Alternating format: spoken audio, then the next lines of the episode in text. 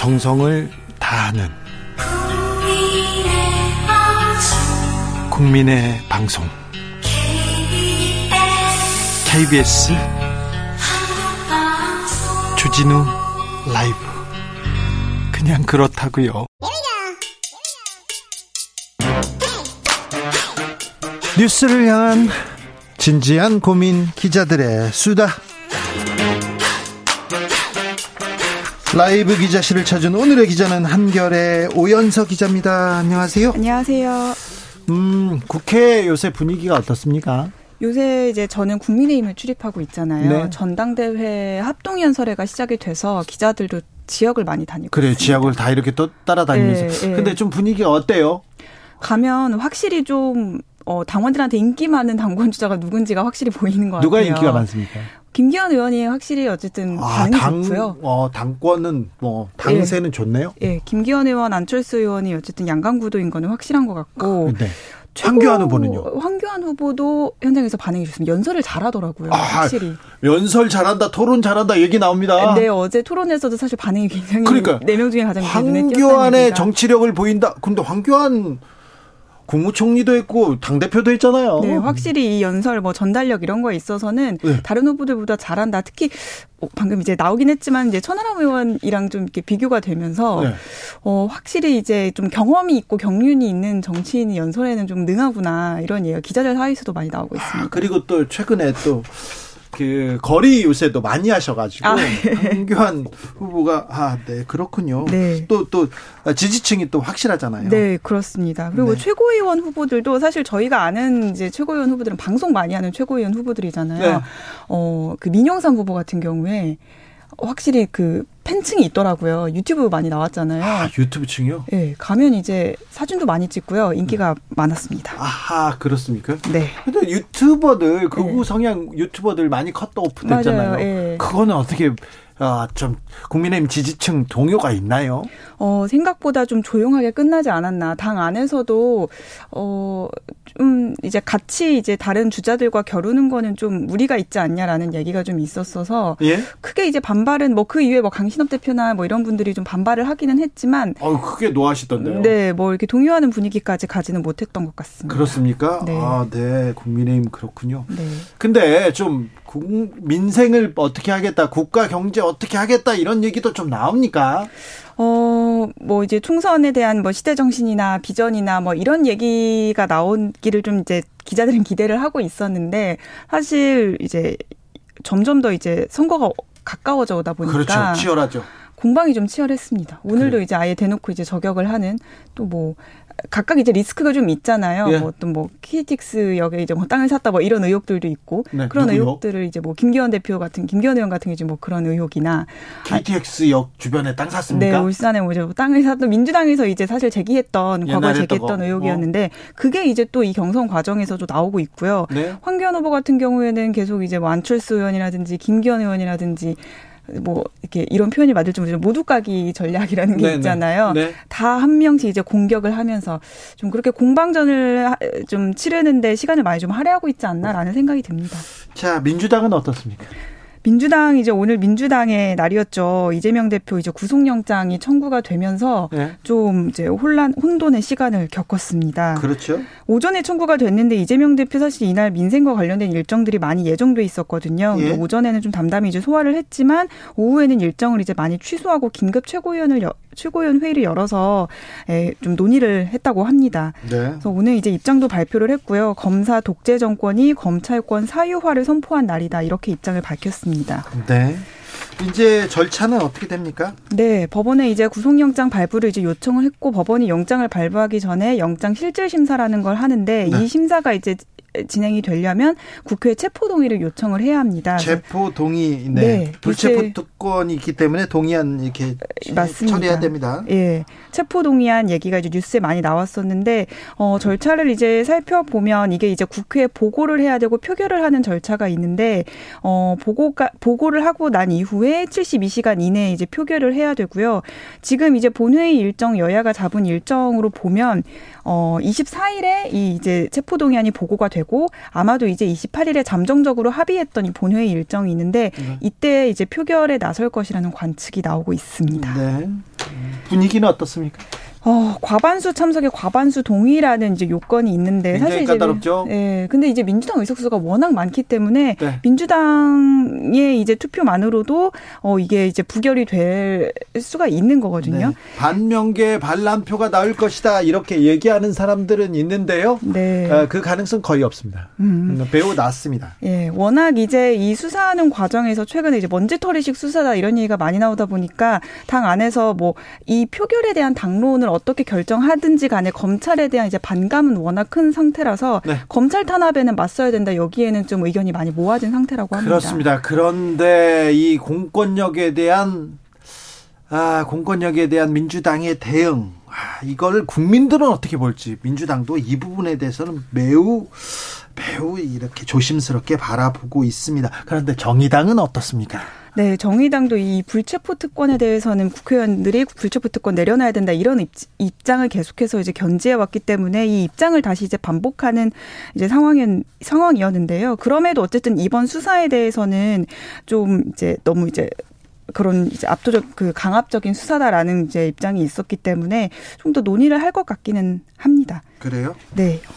그리고 검찰의 구속영장 청구에 대해서도 오늘은 헌정사의 유례가 없는 불행한 상황이다. 뭐 이런 이제 안타깝다는 입장도 나왔기 때문에 불행한 상황이다. 불행한 상황인데 그래서 어떻게 할 겁니까? 그냥 뭐 양심에 따라서 그냥 개개인에 따라서? 네, 아마 이제 그런 쪽으로 가지 않을까 싶은데 정의당 네. 입장에서 이제 아무리 이제 검찰 탄압이라고 하더라도 여기에 이제 한 뜻으로 모아서 이제 투표를 하자라는 입장을 내기엔 좀 어려운 상황이지 않을까라는 생각이 듭니다. 네. 뭐 국민의힘은 당연히 이제 민주당이 양심껏 표결하라라는 이제 주장을 계속해서 이제 오늘 아침부터 내놨었고요. 자, 마지막으로 만나볼 이야기는 뭡니까? 네, 어제 이제 이 노란봉투법이 환노위 그 법안 심사소위를 통과를 했습니다. 심사소위를 넘겼지만 아직 갈 길은 머네요. 네, 관문이 많이 남아 있는데요. 이 이후의 절차는 이제 환노위 전체 회의에서 의결을 해야 되고 그 이후에 또 법사위를 거쳐야 되고 법사위를 거치면 이제 본회의가 통과가 되면서 이제 마지막 관문을 넘게 되는데 네. 그 심사소위 하나 이제 통과한 건데요.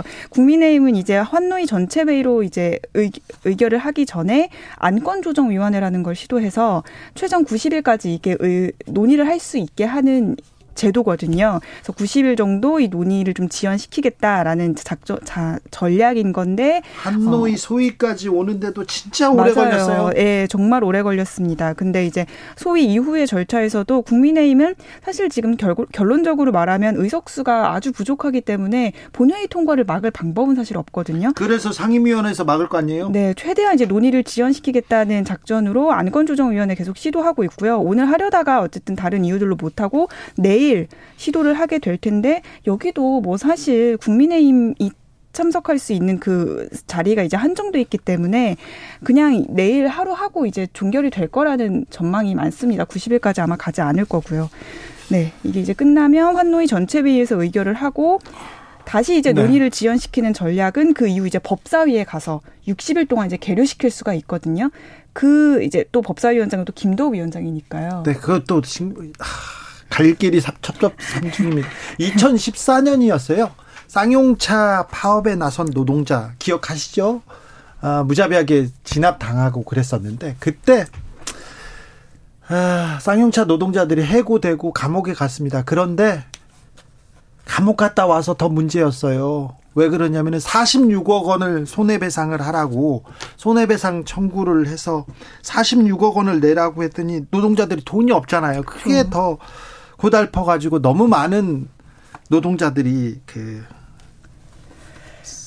자살을 맞습니다. 했습니다. 네. 그랬습니다. 그래서 우리가 이렇게 파업 노동자들 그렇게 보내서는 안 된다 하면서 우리가 십시일반 좀 모아보자. 네. 그래서 46,000원씩 이렇게 모으는 노란봉투 이렇게 운동을 했었습니다. 시사인에서 시작했었는데 한 독자가 우리가 가만히 있지 말고 이렇게 모아보자 이렇게 했어요. 제가 노엄 첨스키 MIT대 교수를 만나러 갔었을 때 이 네. 얘기를 하면서 굉장히 안타까워하더라고요. 한국의 노동자들의 현실을. 그래가지고 제가 $46를 뺏어왔었죠. 아. 네, 그랬었는데. 네. 이제 노란 봉투법이 이제 환노위를 넘었는데 아직 통과까지는 갈 길이 머네요. 네, 국민의힘 안에서는 민주당 안에서도 이 법안을 반대하는 사람이 있다, 이탈표 나올 거다, 뭐 이런 얘기도 하면서 최대한 지연시켜서 4월까지는 논의를 지연시킬 수 네. 있다, 뭐 이런 얘기를 하고 있습니다. 불법 파업, 뭐 잘못되고 뭐 파업 노동자들의 그 목소리 다 듣자는 게 아니고요. 뭐가 잘못됐더라도 돈을 물어내라 이런 식으로 이렇게 노동자를 옥죄는 일은 없었으면 한다는 생각은 해봅니다. 네. 법적인 테두리 안에서 그 파업을 할 수 있도록 이렇게 그런 환경을 만들어줘야 될 텐데. 기자들의 수다 한겨레 오연서 기자와 얘기 나눴습니다. 감사합니다. 감사합니다. 교통정보센터 다녀올게요. 김민희 씨.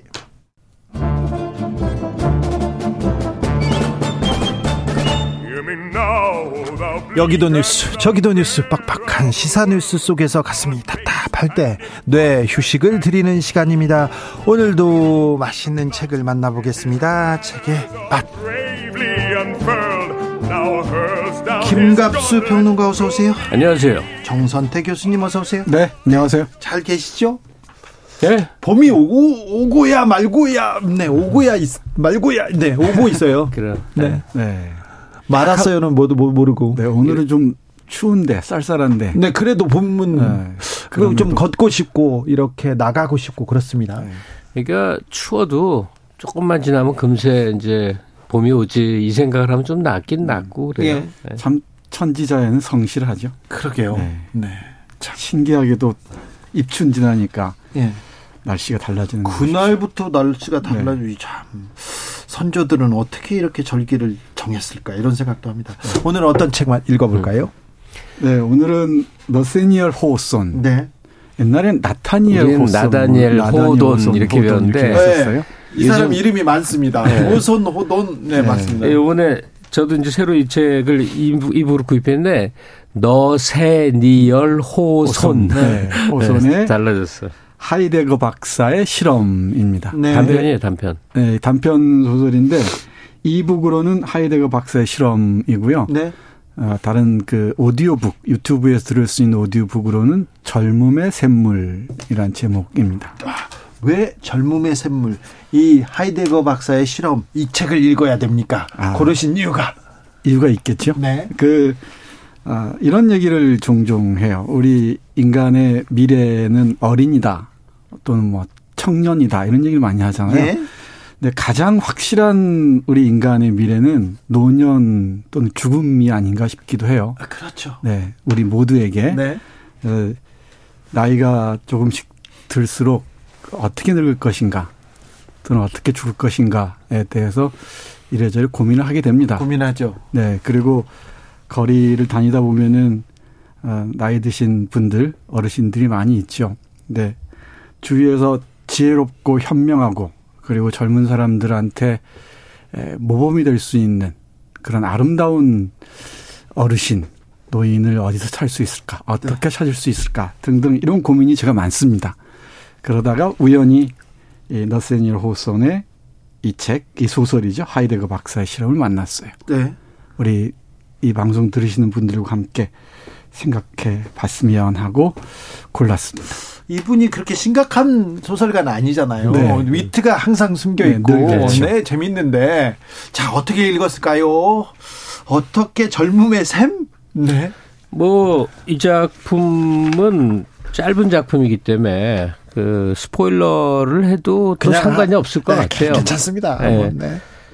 하이데거는 우리가 아는 철학자 네. 그 사람이 아니고 그냥 연희 사람 이름이에요. 이름이요? 예, 네, 어떤 이제 노령의 박사가 네.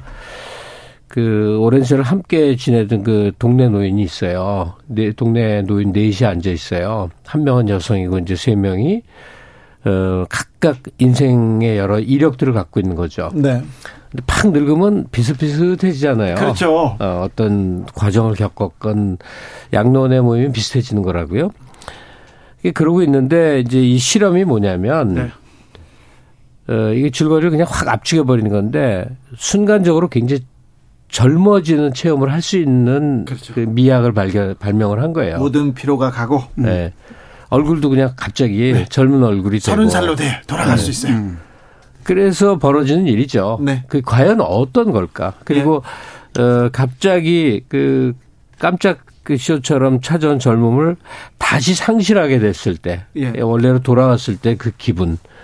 그 사람의 한 생이라는 게 만약에 이렇게 내가 밖에서 그 나의 생을 이렇게 짧게 들여다보면 어떤 기분일까 하는 걸 느끼게 만드는 그런 작품인 거죠. 책 속으로 들어가 보겠습니다.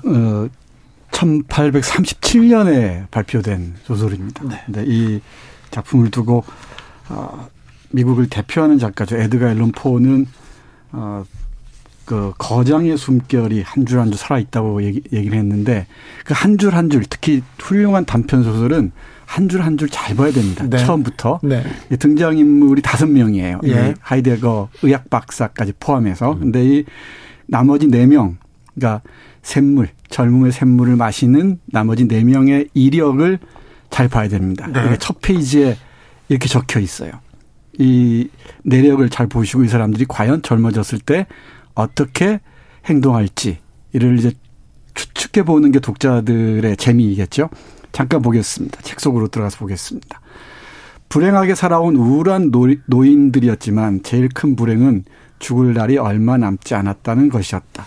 매드번 씨는 혈기 왕성하던 시절 부유한 상인이었는데 투기에 미쳐 모든 것을 잃었고 이제는 거렁뱅이와 다름없는 신세가 되었다.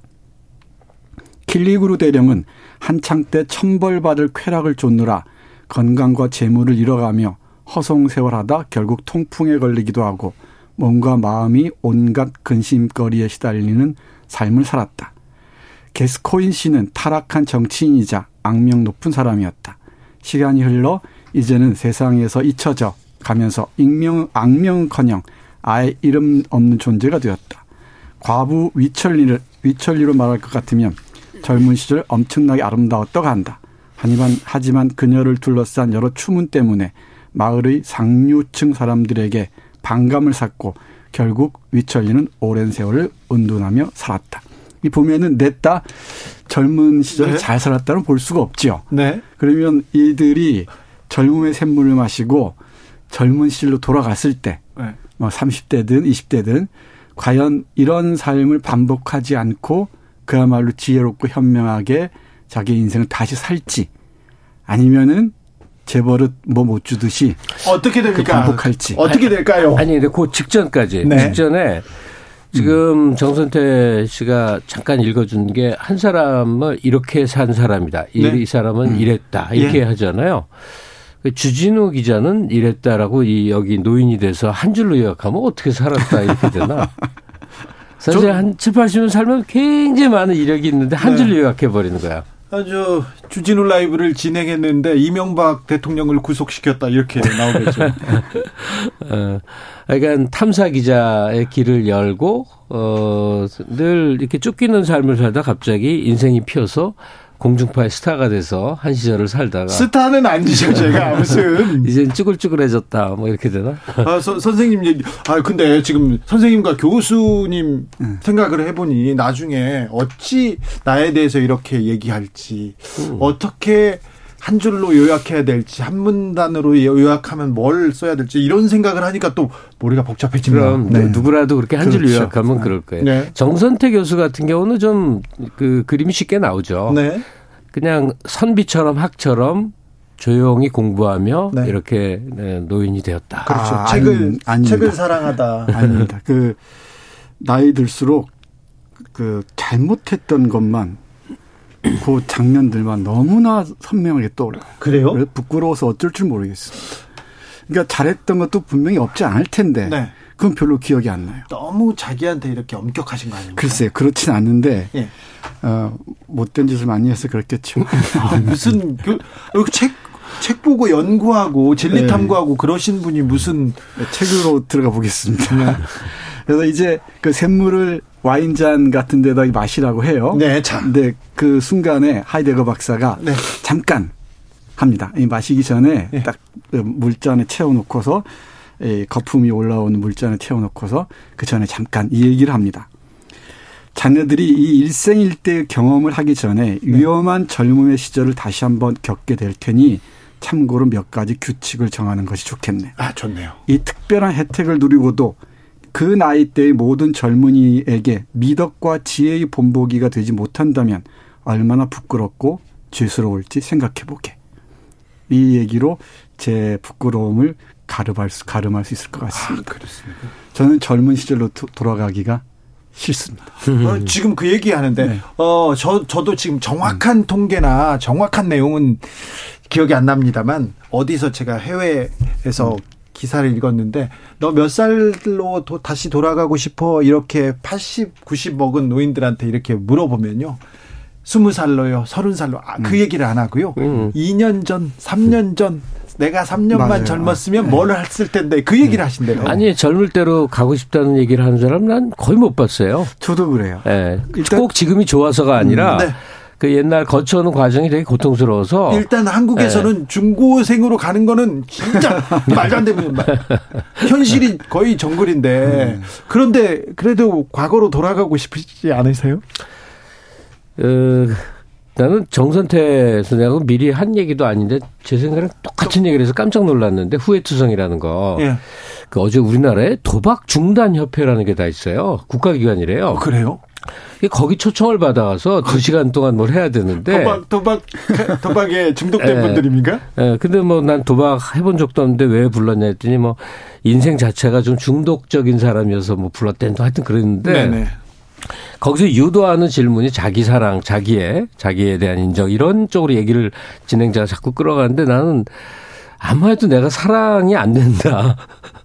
자책과 후회가 점점 계속됩니까? 떠오르고 또 나이를 먹으면 먹을수록 아, 지난날 왜 그랬지 하는 그냥 끊임없이 그 생각이 들더라 그런 얘기를 한 기억이 나요.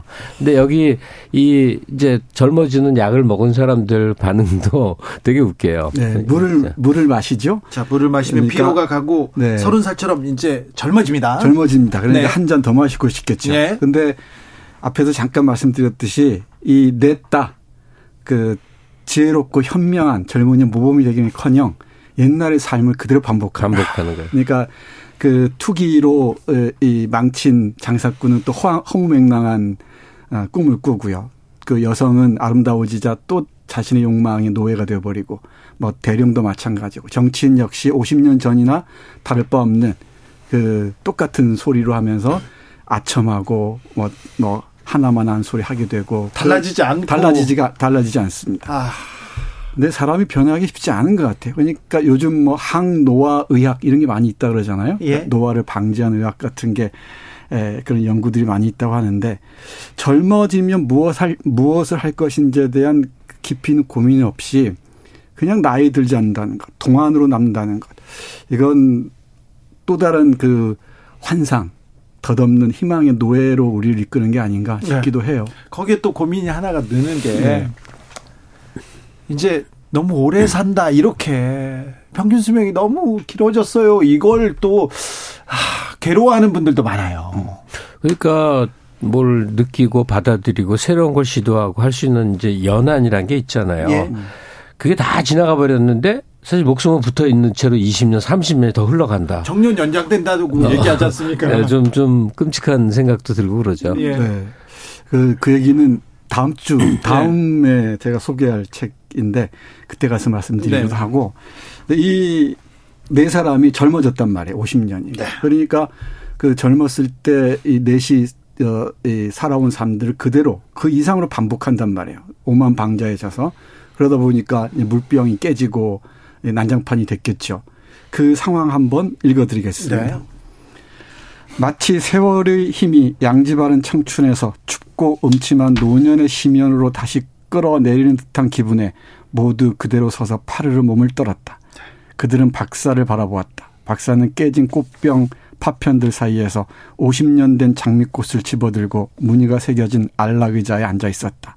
박사의 손짓에 따라 이 난동꾼들은 냉큼 자리에 돌아가 앉았다. 분명 젊어졌지만 난폭한 싸움으로 지쳐있는 상태였다. 가엾은 실비아의 장미가 하이데거 박사는 해질녘 구름 사이로 새어나오는 빛으로 장미를 비춰보며 외쳤다. 다시 시들어가는구나. 그러니까 이렇게 젊어져 봐야 별 의미가 없다는 거죠. 결국은 이 하이데거 박사는 나는 그런 젊어지는 길을 택하지 않겠다. 그리고 또 다르게 이해를 하면 결국 한 생이라는 게 참 찰나갔구나 이런 느낌으로 또 오는 거죠. 이 사람이 여기 등장인물들이 젊은 시절로 약을 먹고 돌아간 듯한 느낌에서 다시 현재 상태로 오는 게 찰나예요.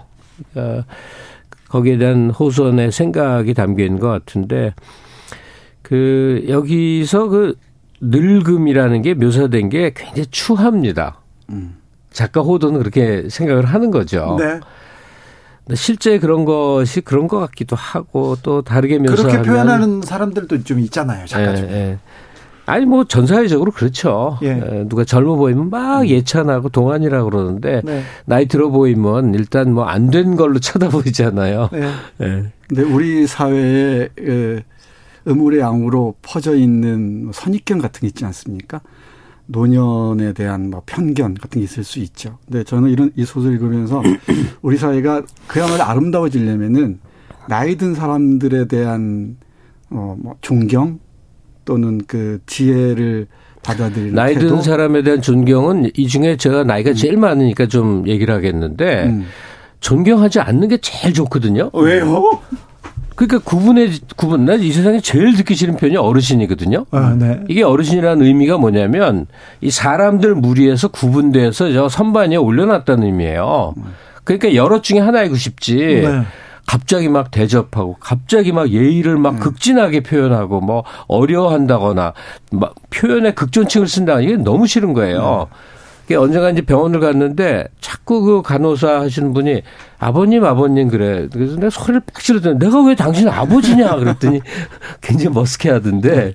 선생님 저도 어디 가면 아버님 얘기 들어요. 그러니까 어르신, 아버님 이렇게 네. 사람을 구분하는 용어가 참 싫어요. 그냥 김갑수 씨 이러면 좋겠는데 아, 네. 나이 좀 먹었다고 먹은 처신을 하라라고 저쪽에서 먼저 그렇게 하는 게 너무 싫다 이거죠. 조혜숙님이 질문합니다. 노인의 기억을 가지고 노인의 지혜를 가지고 젊은 시절로 돌아가신다면 열심히 노실 겁니까? 아니면 공부하실 겁니까? 놀아야죠. 일하실 겁니까? 사람은 공부하려고 태어난 것도 아니고 네. 일하려고 태어난 것도 아니고 놀 줄을 몰랐죠. 근데 정선태 교수님 공부가 최고의 놀이일 수도 있습니다. 정선태 교수님은 네. 근데 그 말씀하신 것처럼 그 노인을 따로 구분해서 뭐 이 각별하게 대우하자 대접하는 게 굉장히 기분 나쁜 거예요. 그런 네. 얘기가 저는 아니고요.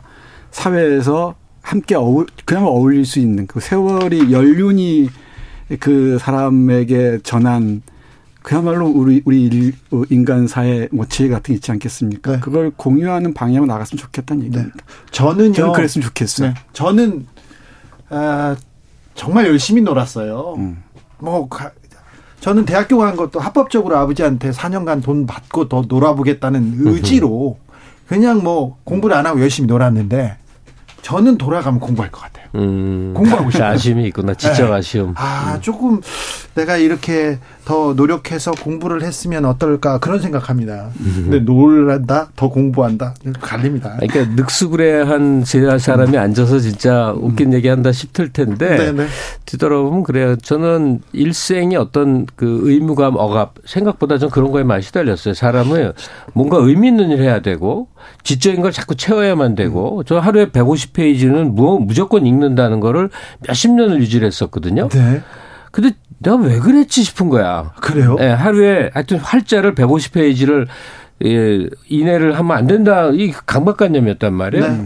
네. 그랬어요. 그리고 근데 하여튼 어느 정도 나이가 지난 다음에 깨달은 건데 인간이 이러려고 태어난 게 아니다.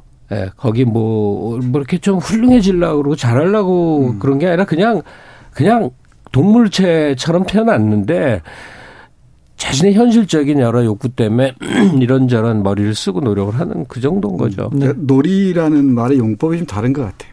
얼마든지 다를 수 있죠. 네. 다시 책으로 돌아가겠습니다. 네. 이 소설은 이북으로 읽을 수 있습니다. 예. 다른 종이책은 제가 가지고 있는 책 중에서는 없어요.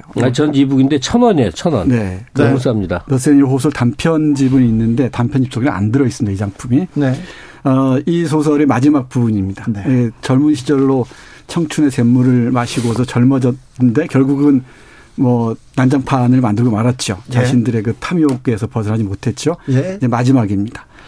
사실이었다. 젊음의 샘물이 지닌 효과는 와인보다도 더 순식간이었다.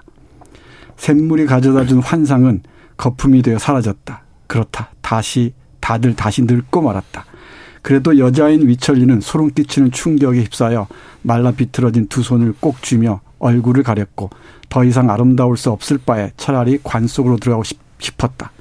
그래, 그대들은 다시 늙고 말았지. 하이데거 박사가 말했다. 허, 젊음의 샘물이 바닥에 다 쏟아져 버렸군. 하지만 난 아쉬울 것이 없다네. 젊음의 샘이 그 앞에서 솟아나더라도 내가 몸을 굽혀 입술을 적실 일은 없을 걸세. 비록 한상이 순간이 아니라 수년간 지속된다 해도 말일세. 이것이 바로 자네들이 내게 준 교훈이라네. 그러나 박사의 내 친구는 교훈 따위 안중에도 없었다. 그들은 곧장 플로리다로 떠나 젊음의 샘물을 아침, 점심, 저녁이고 할 것 없이 마셔대기로 마음먹었다. 이 플로리다가 유럽에서는, 서구에서는 이 폰세드 레온인가요? 이 사람이 찾았다는 청춘의 샘물, 블로우스라고 해야 되나요? 그게 있다는 곳입니다. 그리고 따뜻한 남쪽 이런 이미지예요. 그렇죠. 좋은데 뭐 이런 거. 네. 그 늙음을 뭐 굳이 이제 국가에 대입할 필요는 없겠지만 또 한국에서 현재 고연령이 된 사람들이 겪은 변화가 이제 너무 크잖아요. 네. 그냥 최저빈국에서 지금 정도까지 앞으로는 그렇게 많이 변하지 않을 거 아니에요. 뭐 네. 망하면 또 몰라. 근데 더 좋은 쪽으로 막 변하지는 않을 거 아니에요. 일정 단계에 이르렀으니까. 그러니까 지루할 틈은 없었던 것 같아요. 지금 60대가 된 사람들. 그러니까 우리 부모 때 지금 80대, 90대들은 워낙 그 젊은 시절이 너무 어려웠어요. 어렵다는 게 좀 그 요즘 사람들이 알 수가 없는 수준으로 어려웠거든요. 춥고 배고프고 네. 그랬죠. 그러니까 힘들었죠. 못 먹는다는 상태, 굶는다는 상태. 근데 저희 또래는 그렇게 되지는 않았잖아요. 그렇게 해서 거의 농경사회 수준에서 산업사회에서 지금 IT사회까지 오는 이 변화라는 게 너무 드라마틱하고 거기에 어떻게 또 적응을 해서 이렇게 살아있나 신기하기도 하고 그런 느낌이 들 때가 많죠. 근데 말씀하시니까 떠오른 건데 사실 한국이 이렇게 잘 산다고 하는데도 노인 빈곤율, 노인 자살률이 세계 최고 수준이잖아요. 네. 아니, 그러니까 다르게 말해야 되는데 굉장히 잘 살게 된 나라는 맞는데 불행은 훨씬 더 커진 그렇죠. 것 같은 깊어지는 느낌. 깊어지는 것 같아요. 네. 그러니까 나이 들수록 조금 인생을 새로운 눈으로 보고 그럴 수 있어야 되는데 노인의 삶이 위험해 보이기도 한다라는 생각을 하게 돼요. 그러니까요. 네. 우리가 이렇게. 가장 잘 사는 시대를 살고 있잖아요. 네. 계속 잘 살고 있는데 왜 가난한 사람은 더 가난해지고 그렇죠. 있고 그리고 왜 노인들은 그렇게 네. 열심히 이 사회를 떠받치고 자식들을 키워서 당신보다 더 훌륭한 세상을 만들고 한 세상을 주었음에도 불구하고 그렇죠. 가난하게 계속 힘들게 계속해서 일을 해야 되는 건지. 이건 좀 한국 사회를 보기 위해서는 좀 눈여겨볼 필요가 있습니다. 뭔가 잘못됐어요. 네. 노인 빈곤율, 노인 자살률. 이게 또 어쩌면 우리의 미래일 수도 있다는 거죠. 아니 근데 그 얘기를 이제 넘어가면 좀 다른 맥락의 얘기잖아요. 긴 얘기인데 네.